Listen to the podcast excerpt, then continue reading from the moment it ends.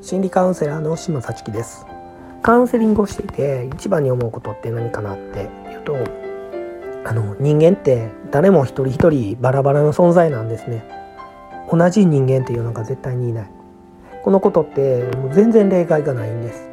本当に人ってみんなユニークな存在。ユニークっていうのはあの特有っていうか個々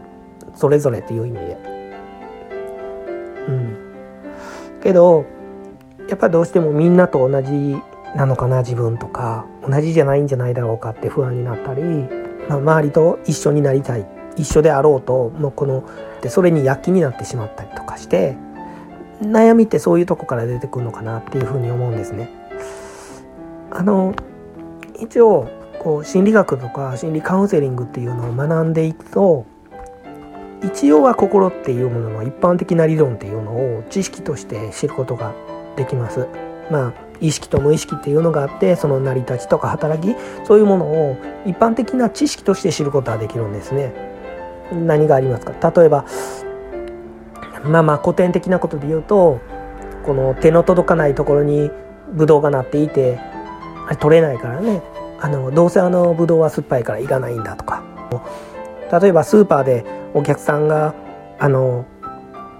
どうすればこう商品を買ってくれるか購買意欲が増すかとかっていうような売り方とかって確かに一般的な心理学の理論っていうのはあるかもしれないでも心理学っていうこのもそもそも初めから一般論があったわけじゃなくてうんとこう世間一般と比べてうまくこう適応していけない人たちっていうのがいてたんですよね。なんかこう周りと比べてずれてるんじゃないかなとかあと変わった人扱いされてるような人とかそういう人っていうのがまあ大昔からいてたわけですよ。でそういう人がいてて例えば病院だったり当時の心理学者いろんな人にこう相談するわけですよね。その中にあのそういう人たちを観察する人たちがいててねいやこれってどういうことなんだろうって言っていろいろ考える中で作り上げてきて生まれたのが心理学ですよね。だからあのそこでもやっぱり人ってみんなバラバラだっていうことだったはずなんですよ。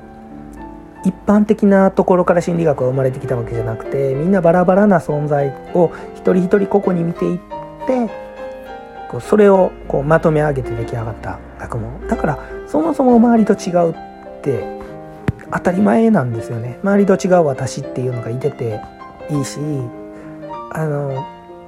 他の誰でもない自分私でいいんだこれでいいんだっていうように言えるようなみんなが言えるような時代が来たらいいなそんな時が来たらいいなっていうふうには私は考えてます。でも